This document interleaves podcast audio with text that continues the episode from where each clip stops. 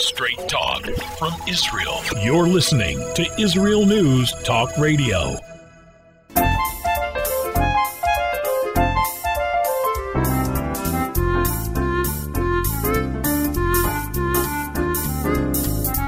Good morning, good morning.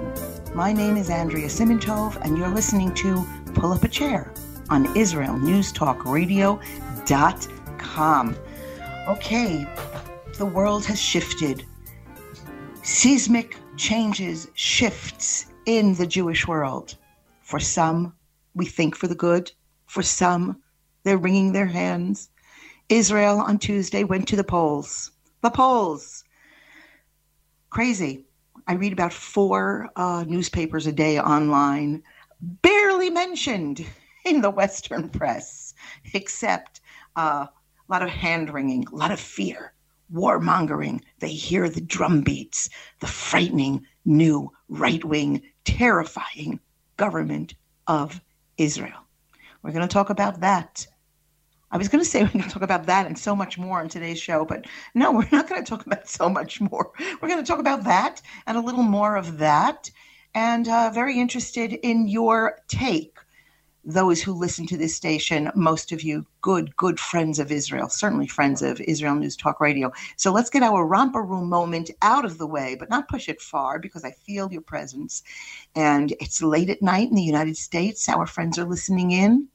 Um, South Africa is with us. South Africa. I got a note from South Africa this morning uh, at six o'clock from my good friend Austin. Where are you? Where are you? Apparently, Austin was not aware that Israel set its clocks back last Motzi Shabbos until the rest of the world catches up. This this this setting the clocks back forward is nutty. I'm sorry, Austin. I hope you're on your second cup of coffee.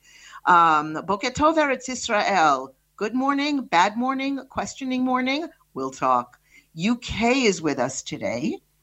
Um, yeah, got a got a sneak preview of the Jewish paper that's coming out in the UK today. We'll talk about that in a minute.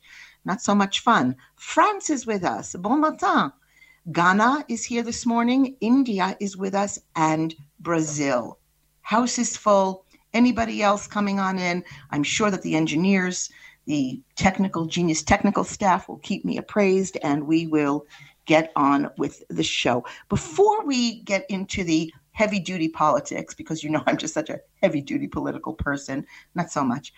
Um, I went to a funeral this week. Funerals are always sad. They're sad. They're sad. There's so much we do not understand about the afterlife. There's so much fear. There's so much regret. Those who are left behind, perhaps also the nifter, the one who passed on, um, has been filled with regrets. But this was a particularly poignant because I'm very dear friends with the daughter of the woman who passed away in her late, late 90s. A good life, a rich life, wonderful children who are making great changes in the Jewish world. And um, my friend and I, every time we would be together, when the clock would sort of hit four, wherever we are, wherever we were, we could be like hunting, you know, running up and down the aisles of IKEA, having a cup of coffee somewhere. She would stop and she would say, I have to call my mother. And I'd say, okay, you know, call your mother. And sometimes we would be in the car. And she would call her mother, who at this point in her life was very, um, she was not, she was not with it. She was really very, very, it wasn't whether it was Alzheimer's or senility or just she was kind of fading out. And my friend would call her mother, and it could be a Monday afternoon. And she would say, every time she said, I wanted to call you before Shabbos.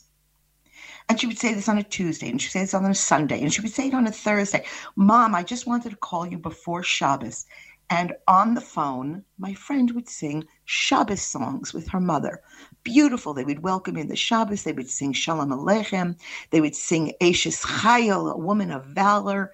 Then they would sing Zionistic songs about Israel. They would sing Zum Gali Gali. And I would watch in fascination, like, but that's not accurate. Why are you wishing your mother good Shabbos? And she said, My mother always relates to Shabbos. Shabbos is her favorite time. And every day was Erev Shabbos with my friend and her mom. And it was such a beautiful thing. And I learned a lot. And I learned a lot about speaking to people the way they want to be spoken to. And someone sent me this. And I want to know what you think of it. It's called When Parents Grow, you know, When Parents Get Old. And it's uh, just a little saying about honoring, you know, the Torah front and center. We're told, we're commanded to honor our mother and father. Why do we have to be commanded if it comes so naturally? Aha, aha. Because it doesn't. We're commanded that which we could take um, issue with. And sometimes it doesn't come as naturally. And God says, no, that's why you must. Anyway, it says when parents get old, let them grow old with the same love that they let you grow. Let them speak and tell repeated stories with the same patience and interest that they heard yours as a child. Let them overcome like so many times when they let you win. Let them enjoy their friends just as you were allowed to enjoy yours. Let them enjoy the talks with their grandchildren because they see you in them. Let them enjoy living among the objects that have accompanied them for a long time. This this plays very heavily in my I see so many people telling their their elderly parents, get rid of this junk, get rid of it. What do you need it for? They suffer when they feel that you tear pieces of their lives away. Let them be wrong, like so many times you have been wrong, and they didn't embarrass you by correcting you. Let them live and try to make them happy on the last stretch of this holy path that they have left to go. Give them your hand, just like they gave you their hand when you started your path. I like that a lot. I thought about my friend and this lovely, lovely, lovely Levaya funeral I went to this week. Okay, today, today, I want to start out and ask you, Mechila. I want you to forgive me because I don't want to lose friends.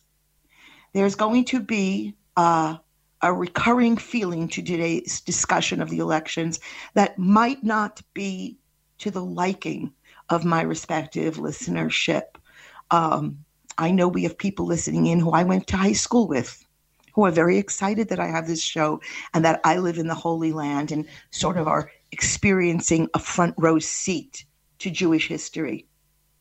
My friends from college, uh, from my liberal Boston college, that agreed to these are the same ones who voted or didn't stand in the way to allow a convicted thug, murderer, Angela Davis, to address the student body. They might not like today's show. My friends who raised their fists and screamed wrote the most vitriolic posts on Facebook and on Twitter at the overturning of Roe v. Wade. Ro, sorry, Roe v. Wade, without also endeavoring to undertake the cheshbon nefesh, the accounting of one's soul, of what terminating a pregnancy might mean, just possibly, in the spiritual sphere. Just the considering of another side. Today's show is undoubtedly going to reveal much of my disappointment in those who are knee jerk ideologues. Uh, in all playing fields, the inability to see and hear another side and maybe, just maybe, utter. I need to know more. I may not have the whole picture. The lessons of my youth, my professors, my friendship circle may no longer represent the honesty of my soul. Self reflection is very lonely. Israel, we are the loneliest nation.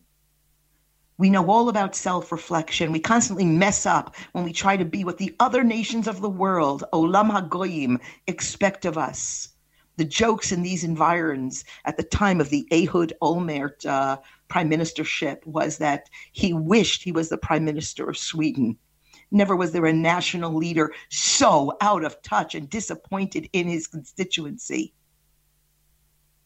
And it also seems that those who call themselves friends of Israel, many, and this is particularly true for secular Jews who claim to support the Jewish state, their love extends as far as our behaving according to a specific set of rules.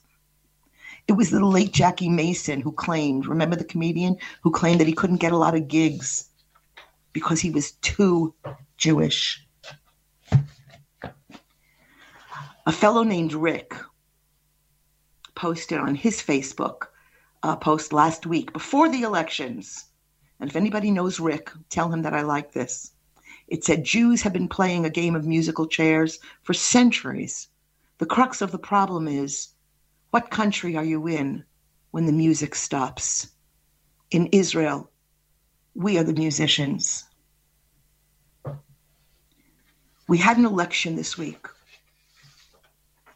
We unequivocally, loudly, without question marks, voted for a Jew loving, Jews first, Israel celebrating right wing government. It's, it's not done. The Knesset isn't put together yet. The voting turnout was something I don't know, I don't remember what the um, percentage of votes was. Israelis came out from the left, from the right, and voiced what they wanted. They want to be front and center. They voted for security. They voted for identity. They voted for respect. It's not done. We're going to talk, when I come back, we're going to talk a little bit about how the Knesset works, and we're going to talk about the voices of mothers. Mothers who stepped into the voting booth and were nervous and shocked and frightened but were voting for their children the children who would be sitting in yeshivas and the children who will be in uniform protecting our land. My name is Andrea Simantov. Stay with us. I'll see you on the other side.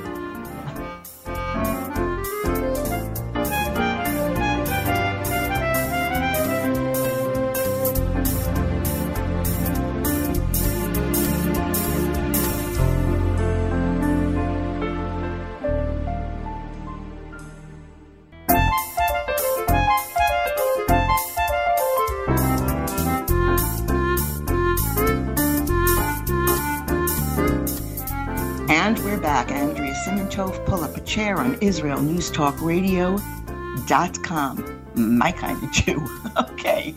Um, before I forget, uh, you want to drop me a note. I do get notes during the week. Uh, very, very interesting. Someone wrote me a, a lovely note this week. He writes quite, quite often, and asked me about um, one of my Devar Torahs, my Torah talks. Uh, he also is on a, a, the same mailing list as I'm on. And why are my Torah talks different than what he's receiving from the same quoted rabbi? So we had a lot of a lot of fun interaction. Uh, please write to me so I don't have to clean my house. Thank you. Okay, so I have to tell you, I went to vote this week. Um, I've frequently spoken about my neighborhood. I live, my neighborhood is in the south or southeast of Jerusalem. Um, I'm situated between two very large uh, and clearly very active Arab villages. And the neighbors who live here are, we are not, it's very few English speakers in my neighborhood. My synagogue uh, happens to be filled with English speakers, but our neighborhood, not so much. A lot of people, first and second generation Israelis, many from Morocco. We have a lot of Ethiopians, plenty of Russians. It really is uh, kibbutz galiot, the ingathering of the masses, and then you have Andrea and Ronnie. Uh. So I go to vote very, very early, and it dawned on me that we very often, because we are within our own Daled Amos, our four walls, the sphere of our personal orbits, we think that the rest of the world is voting like us.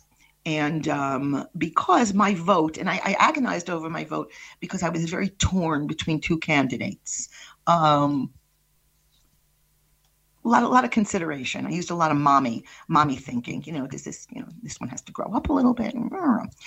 Uh, but I got to the voting place when they opened at seven o'clock. I had a day of work ahead of me, and standing on line were two or three um, of my neighbors who I don't know, neighbors I haven't met yet. One of the guys looked like he was, you know, in a Jewish Harley Davidson uh, motorcycle gang. He was wearing that little, you know, I had to call my son to ask what it was called. That little blip of hair under the bottom lip. I found out it's called a soul patch. How hip am I? He was wearing a soul patch, had a ponytail. He was big guy, tattooed, which according to halacha, Torah law, we're not allowed to tattoo ourselves. Nobody in Israel seems to have gotten the memo. Um, wearing like, you know, I mean, he looked like, I mean, like devil tattoos on his arm, really kind of a scary guy. But I knew that he was one of mine. He was a landsman. He was one of mine. And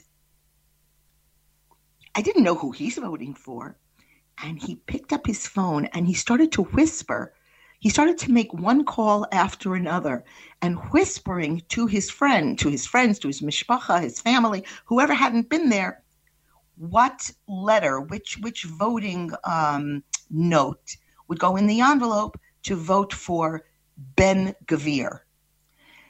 I was I was shocked. Ben Gvir is um, he was you know he's the big demon, the big demon that the Western press and the liberal Israeli press uh, touted. He's the one that's going to bring us back to the days of um, Jewish Taliban. I, I, I, was just so stunned. And I remember I came home and I said to my husband, I said, I think we're going to have a big surprise with Ben Gvir um, because nobody I knew would admit to voting for him. And yet I started to hear from people who didn't look like me, who did not observe the Sabbath like me, who did not eat kosher like me, uh, very much voting like me. And what I found fascinating was that this is indeed reflective of the Jewish, I'm not going to say Jewish despair, but the Jewish unity to restore Israel to a place of pride in the halls of the world. I want to read you let me see, one, two, or three.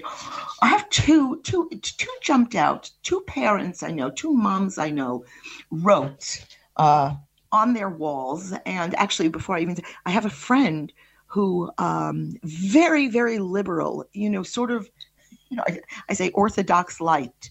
You know, we say there are 613 mitzvahs and then there's 613 problems.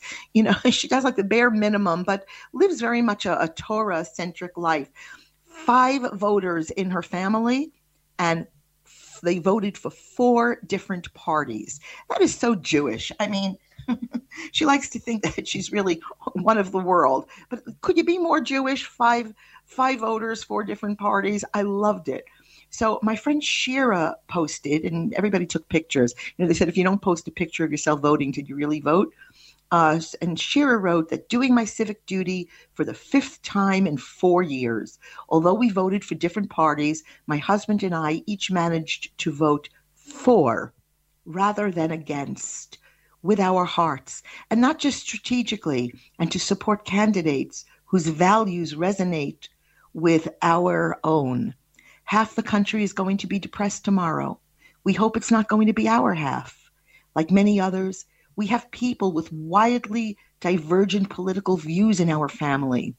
Whatever the outcome of the election, we need to remember that we are all voting for what we think is in the best interest of our people and of our country.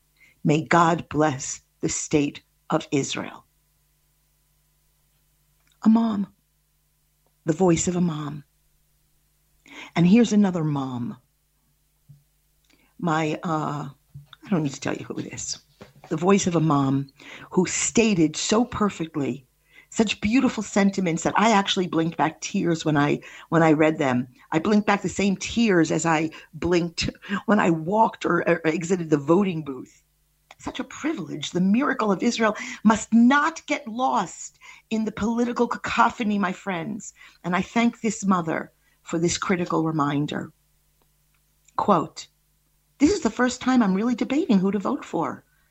There are many disappointments in politics and politicians. I mostly want to vote for what is good for the general for the general uh, public. By the way, this is translated. I'm not so good at translating. Uh, with Israel and for the future of the state of Israel. And it leaves me wondering which government I would really like to see here. However, I feel an overwhelming sense of pride and privilege, the right to live in Israel, in the country of Israel, the right to vote, that everyone has a voice, that there is a democracy. I am a citizen of the United States, and in all of the 24 years that I have had the right to vote in America, I voted once. Remember, I'm quoting someone in a translation.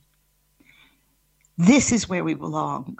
A young, developing, amazing, and prosperous country, a sense of connection and deep caring, furious, fighting, screaming, arguing. But it's all music because it's the voice of caring. With God's help, we will be able to fulfill our obligations and our right to vote for what we think is best for all Israel. But don't forget that we are all in the same boat. We are all citizens. Ultimately, God runs the world with special supervision for the people of Israel and for the land of Israel. May we all be successful. The voice of a mother. Not everybody agrees with us. This morning, I don't even know what time is it now in England. Is it uh, 6:30, 5:30? Apparently, coming out uh, the British Jewish News, the front page coming out this morning. Big picture on the front of uh, Smotrich and Ben Gvir, and the headline says the weekly newspaper of the year. I don't know what I never heard of this newspaper. Says Netanyahu is back, but now it's the iron fist of Israel's far right empowering him. It confirms and in big letters our worst fears. Guess what? You didn't vote. I truly believe with all of my heart that no one is less safe in Israel this morning. There is not one lesbian or one homosexual or one bisexual whose life is going to be altered in Israel this morning. There is not a, a secular Jew who is going to be bullied into living a life that he or she does not subscribe to. Life in Israel today is clearer and prouder.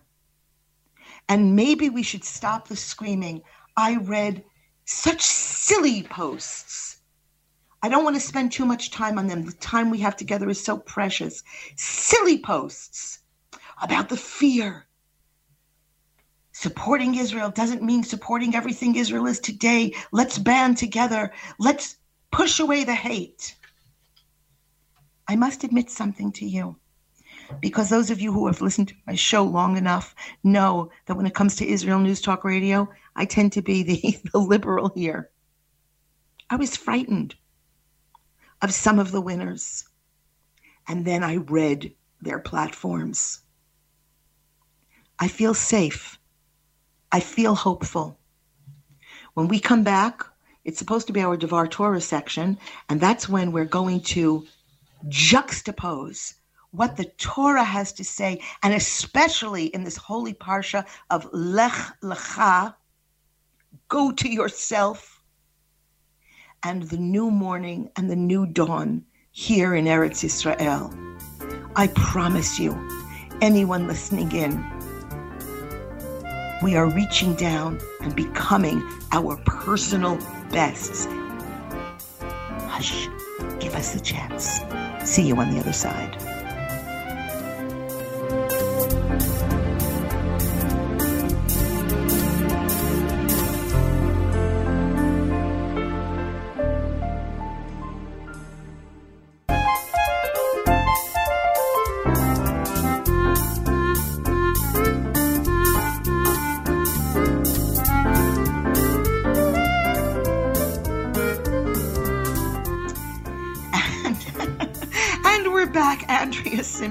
Pull up a chair on IsraelNewsTalkRadio.com. I think they used to have, um, they have something in, I know in, in, I think in the IMDb, the internet, the internet movie database, you can read trivia and goofs and out outshots of famous movies. And I think about that because really what goes on between the segments here, the conversations, the shouting, the agreeing is sometimes, I don't know, it's equally as fascinating as the show. Um, I was reminded during the break, you know, sometimes um, those, you know, since when it, I was reminded that somehow the word right, right has become, it's become pejorative, it's become ugly, it's become a badge of mania, of madness, of intolerance you know and i always say people who don't agree with me they seem to hijack really the better the better the better names when i think of peace now i turned to my husband last night i said do you do you know anybody who does not believe in peace now peace now i want peace now Smotrich wants peace now. Ben Gavir wants peace now. Harav Kahane, Meir Kahane Zatzal wanted peace now. But because we didn't, because it was, because we didn't just use it as a, a slogan, an empty slogan, without consideration and without ahava, love for our fellow Jews, they hijacked it. We all want peace now. Let me tell you about the families that are living in Judea and Samaria. Wholesome,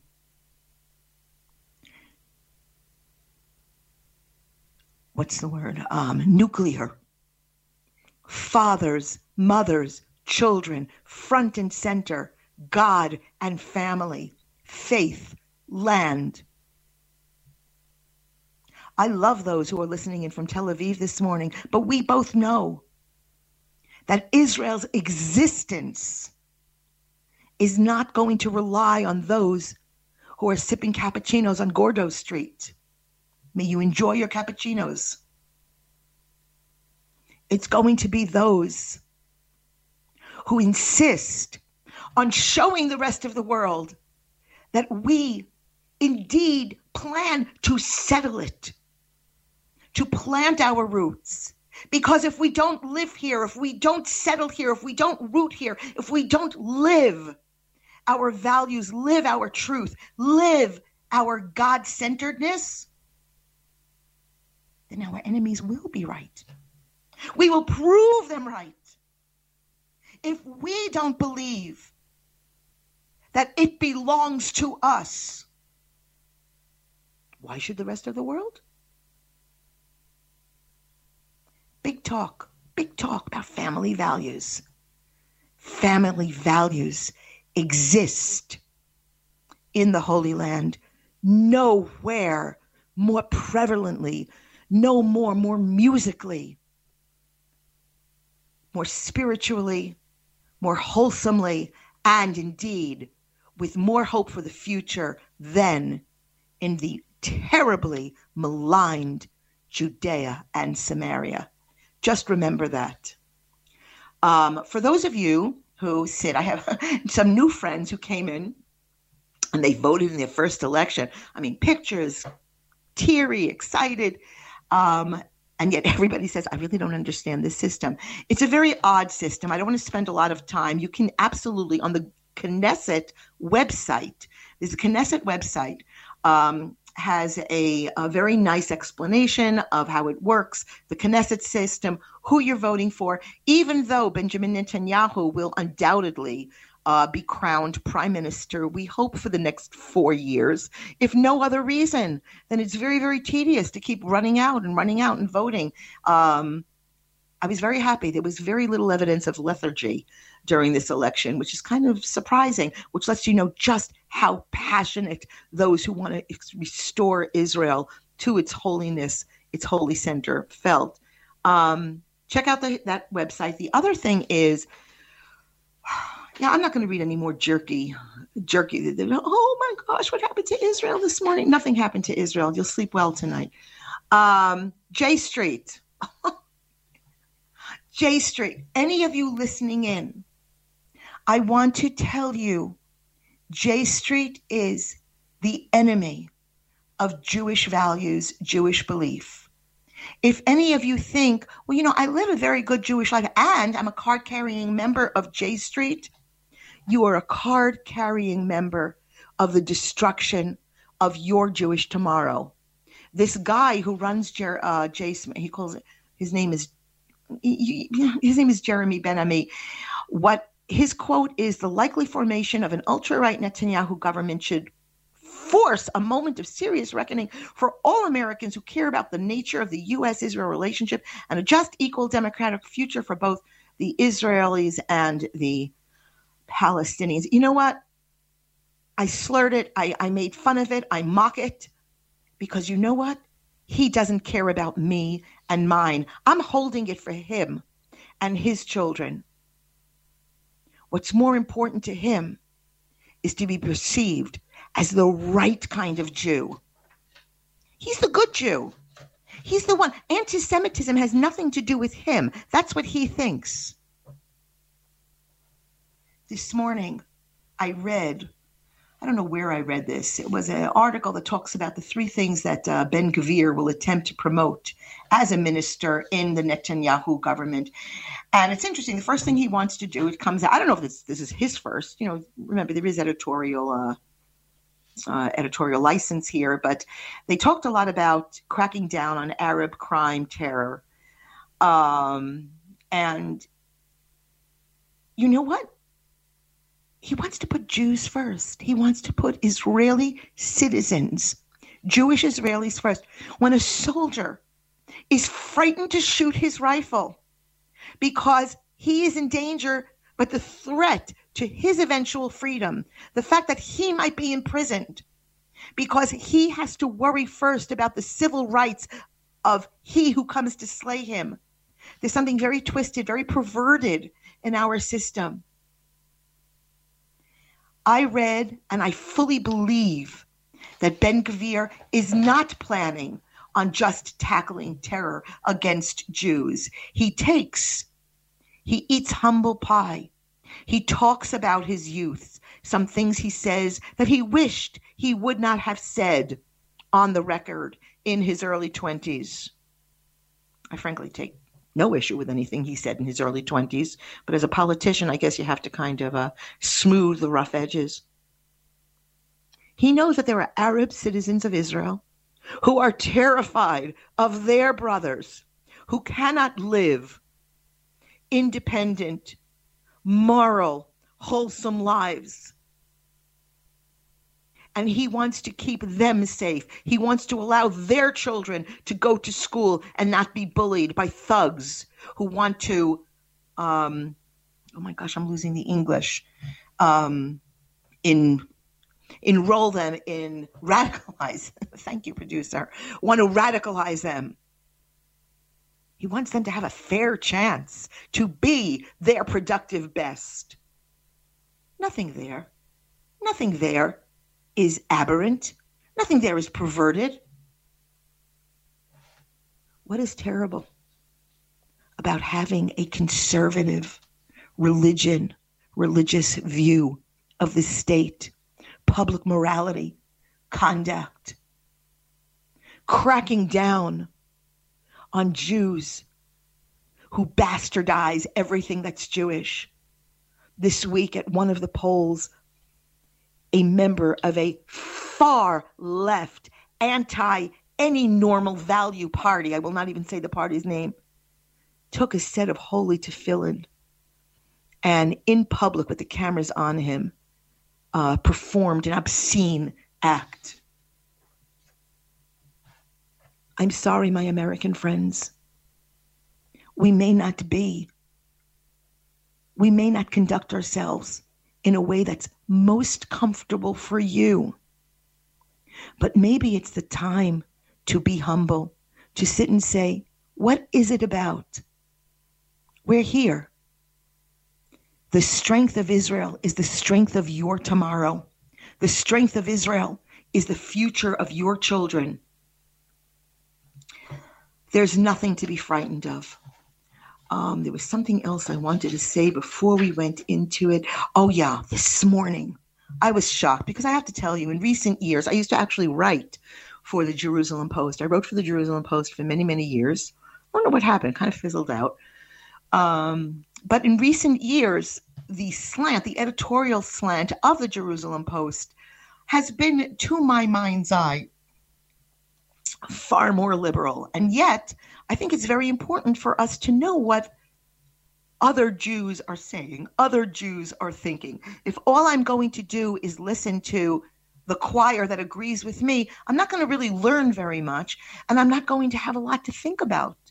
So this morning, however, I was blown away by an editorial by the Jerusalem Post, and I'm happy to send it to any of you.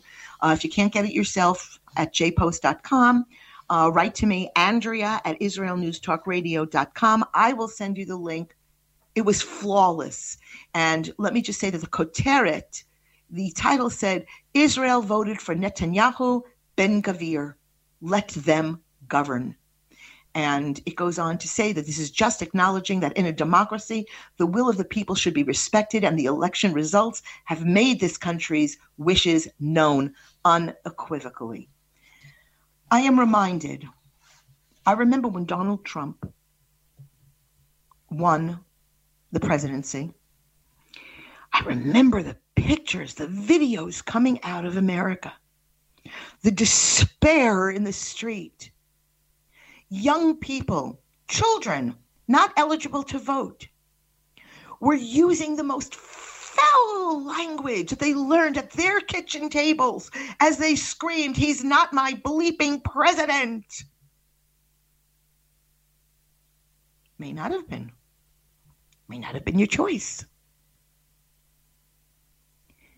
The behavior of the opposition to a democratically elected president, and please do not read between any lines here because I am not expressing any opinion on Donald Trump.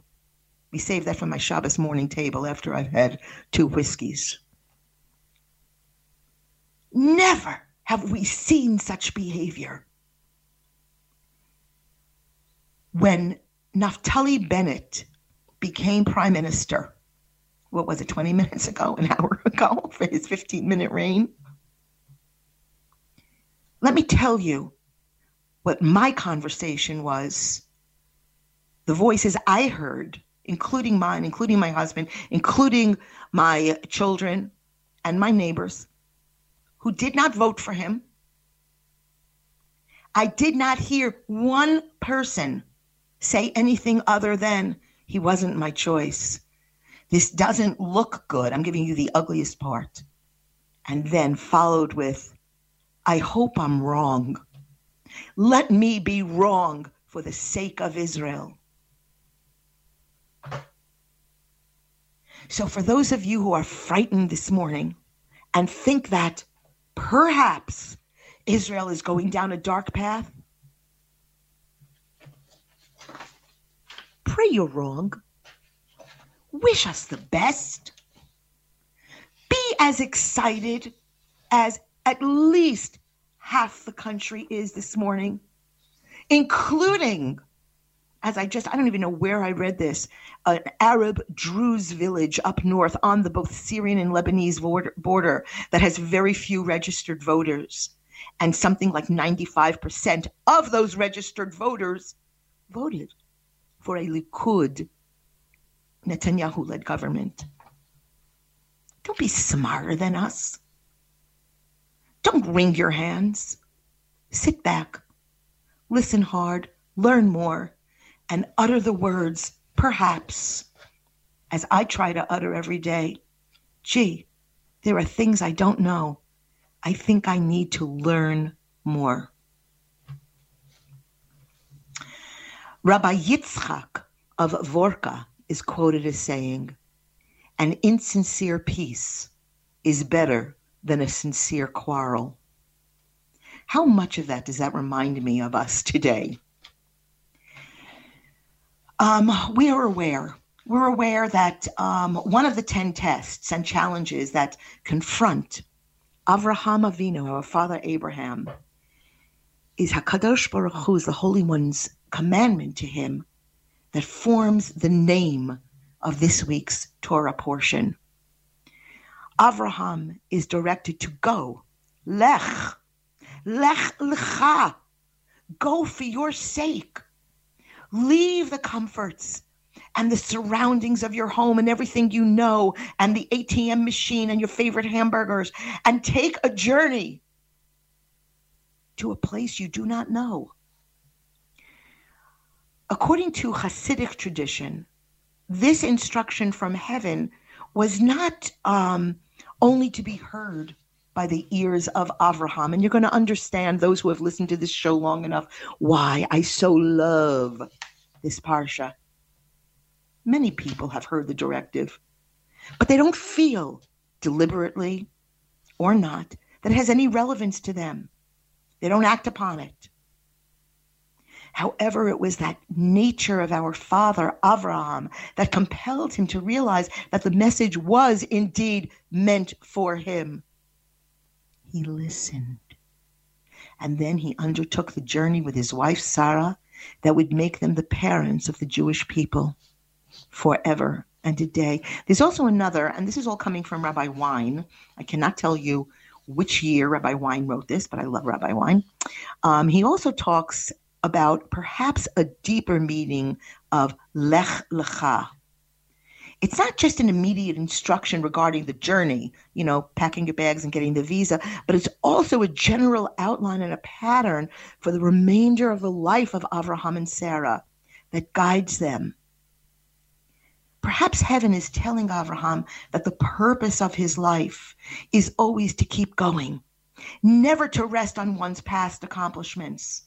Always see there's more to be done. Remember, my friends, just because we want a certain outcome, but we say, gee, I'm never going to live to see it, does not free us from the hishtadlus, the obligation of plowing forward and working toward the goal. It's the work of human beings in this life, not to achieve, but to go, to go, to go, never quit. As long as we continue to breathe, we're going to continue to devote and furthering Torah life, Torah living, Torah values. This is what uh, Rabbi Wein says that the Mishnah in Avot, our fathers, wishes to communicate to us by saying that Abraham was tested 10 times and he was able to withstand all of those trials. The Hebrew expression uh, to stand, la'amod, it doesn't just refer to the physical description of being on two legs, but it also implies that our Father was elevated, he was raised, he was made greater by each of the ta- challenges and tests that he was able to overcome. I'm talking to you. I'm talking to me. There's no end to the accomplishments and challenges in life when there is life itself. A lot of us are getting older. The challenges are different, but there's still no excuse for attempting to avoid them, uh, to say, This is too hard for me. We're meant, we're designed, we were created to keep on going. You know, the Torah also teaches us that our father, um, Avraham, he was told to leave Mesopotamia. I don't know, how do you say Mesopotamia in Hebrew? Okay, um, it's pointed out that the entire success of Abraham's mission in life was to spread this idea of monotheism and the universal God. And it was dependent on living in the land of Israel. So there's a question you know, why? Why can't you? I mean, we know, listen, Chabad is doing a really good job. He's doing a good job in Nairobi. Um, it's all over the place. Why must it be in Israel? Um, especially when Mesopotamia was the center of, of civilization and culture. Israel was a backwater place.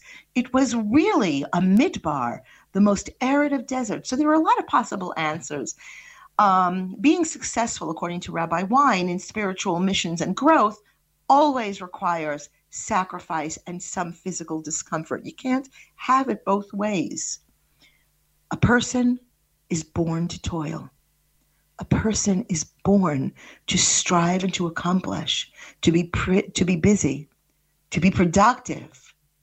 Without undertaking this arduous journey to the land of Israel, Abraham would never have been able to fulfill his spiritual journey. He is indeed the symbol of challenges in life. you know, a lot of talk. This is the Bris Parsha. You know, the circumcision. We used to make a joke. Um, you know, they said, forgive me, I hope my friends listening in Iran find this as humorous as we did, but they used to say that the reason the reason Yishmael ran away from home was because he was bristed. He knew he had to be bristed at 13. Kid eight days old doesn't have a lot to say. If I was 13 and being told I'm going to be brist, I'd run too. Okay, stick a dish. That was a joke. All right, just a joke. Um, the Torah states that Avraham was 99 years old when he was circumcised, and Ishmael, his son, was 13 years old and he was circumcised. And the self same day was Avraham circumcised. Rashi comments, um, Be'etem Hayom Hazeh, in the same self day, Avraham not only performed the mitzvah of Bris Milah, the same day he received the commandment by Hashem, but he performed it during the light of day and not at night, without fearing what others were going to say or do. It's very easy. It's kind of easy to be a Jewish, you know, in a way. Uh, what was it? I think it was Moses Mendelssohn, the the creator of Reform Judaism, who really had a very holy idea in mind when he said to be a mensch in the street and a Jew at home. Doesn't work that way. Can't last. And we see, we see what happened to that uh, misguided but well-intended um, notion. The Rambam, on the same words, holds that a total of 318 men in Abraham's house were also circumcised that day. So the Torah tells us that Abraham's dedication with respect to the fear of heaven um, teaches us that when we have an opportunity to do a mitzvah, run, don't walk, do it as soon as possible uh, there's an important lesson for us. For a lot of times during the course of a day, a week, a month, even a year, mitzvahs present themselves and we postpone doing it. It's not such a convenient time right now. Gee, what do you mean? What do you mean they're getting up from Shiva tomorrow? Oh, next week would be so much more convenient. Um, a moment which drags on for hours until we finally forget to do it. Or we do it at a time when performing that mitzvah becomes actually meaningless taking off my glasses here. Okay. Another very good example of a mitzvah that should be done immediately at its proper time, and everybody listening into this can relate to it because we all know people that are under the weather, that there are people are sick. Um, in the concluding verses of this week's Torah portion, the Sedra, it says that um, it talks about Hashem visiting Avraham after his bris in order to comfort him during his recuperation. Therefore, the standard is set for all of us to follow. The act of visiting, comforting the sick, is tantamount to saving one's life and therefore is accorded a very high place in the, uh, the priorities of Jewish law. The Rambam says, uh, if you want to know where he says it, I'll let you know. Um, I'm just going through my Rambam notes here. Uh, that it is a positive commandment. It's one of the most, it's a positive commandment to visit the sick, that even an older person should visit a younger person. A person who visits as often as possible is to be praised, while the person who does not visit is placed in the category of one who engaged in, listen to this, sfichas cholim, um, the spilling, oh no, sorry, sorry, sfichas dam, the spilling of blood uh, the Gemara maintains that the mitzvah of Bikor Cholim, visiting the sick, there's just no limit. It's such a glorious, easy mitzvah. It's available to us all the time. Rabbi Hananya in Gemara Shabbos holds that visiting the sick, even on Shabbos, is a very meritorious action uh, for the visitor, even though he may be distressed by seeing the sick person. And we know that on Shabbos, we're never supposed to be um, distressed, but this actually overrides that consideration. There's a lovely story, uh, another a Rabbi Akiva story about one of his students who became terribly ill. I just love Rabbi Akiva. The scholars in the academy did not visit him because he was not a good student and he did not excel in his studies. Any such visit for them was kind of, they took it as um, beneath their dignity. How's that? Rabbi Akiva heard about their scholars' lack of sensitivity. He was outraged. He personally went to the home of the pupil. He waited on him. He supplied him with food. He took a deep interest in the student's treatment and recovery, speaking with the doctors. Said the pupil to Rabbi Akiva, My master, you saved my life. Soon after, the pupil rejoined his fellow classmates and participated in a shiur, a, a Torah lecture given by Rabbi Akiva. The rabbi rebuked his students and reviewed the laws of Bikor Cholim. These can be reviewed all the time, my friends, telling them that not visiting the sick is the equivalent to hastening the death of the choleh, the sick person, and of shedding his blood. He concluded his remarks by nodding in the direction of the former sick student, whose recovery was due largely to the moral support he had received from his Torah master. Wow. Think about that. I'm going down my list of things that we can do together. Give me one second here. Just looking at my notes. Okay.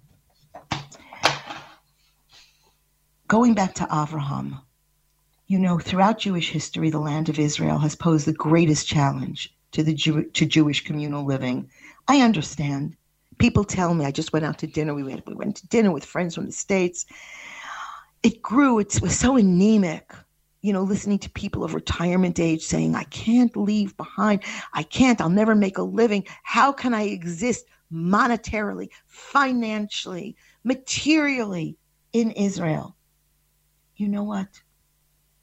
These words fall like a thud. A lot of people who live in Israel find it a daily struggle to live here. But I got to share this with you.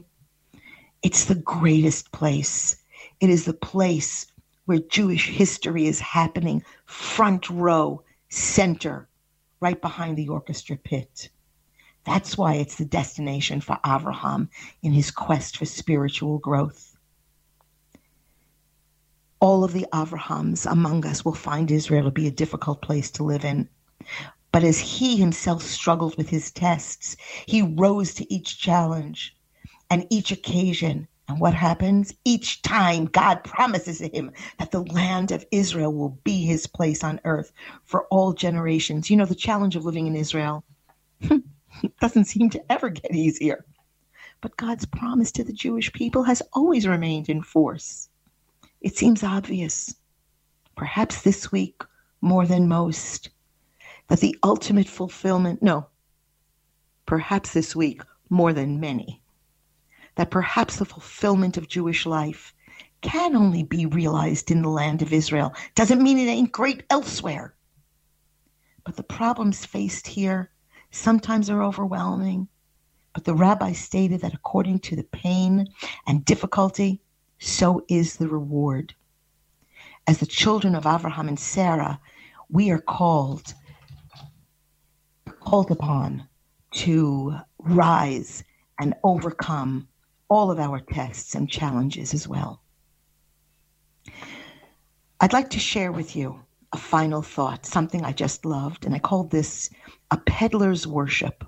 It came from a Hasidic anthology. A Hasidic Rebbe once said, when the poor, ignorant village peddler returns to town shortly before dark, and ignoring his fatigue and hunger, hunger, he hastens to the house of prayer to recite the afternoon and evening service. What happens? The angels tremble before his worship because that prayer splits the very heavens. My friends, it's a good week in Israel. I wish you all a Shabbat Shalom umivorach, and together, let's know less, listen more, and love harder. Bye bye from Jerusalem.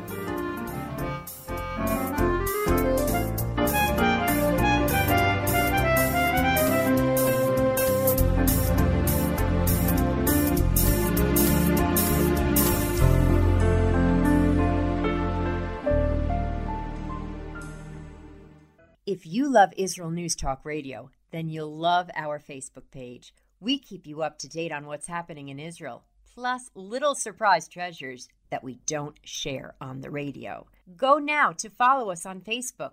Just look for the Israel News Talk Radio Facebook page and don't forget to subscribe and follow us by clicking on the like button. We post great stuff there that you'll want to share. Israel News Talk Radio on Facebook and Israel News Radio on Twitter. If you're hearing this message, everyone else can too. Advertise with Israel News Talk Radio and get your message out to people. We'll build a personalized package for you. Contact advertising at israelnewstalkradio.com. Straight talk from Israel. You're listening to Israel News Talk Radio. Hey, this is Jake in Anchorage, Alaska, and I love listening to all the super interesting interviews and up to date information on what's happening in Israel. Hello, this is Anna King, originally from London, now living in Israel. And what can I say? Israel News Talk Radio is my cup of tea. My name is Bhaskar. I'm from India, and I love listening because you get to know the truth and wonderful voices from this lovely country. Mom! Okay, wait a minute. Hi, this is Chava Dax, and I'm calling from the rolling hills of Ma'ale Adumim, just north of Jerusalem. I always listen to Israel News Talk Radio to get all the latest news and commentary and to keep me up to date every day. This is Sarah Dax from Ma'ale Adumim, and I'm 12. I wish Israel News Talk Radio was boring so my mom wouldn't listen to it all the time. Mom! You're listening to Israel News Talk Radio. News, opinion, and more. You're listening to Israel News Talk Radio.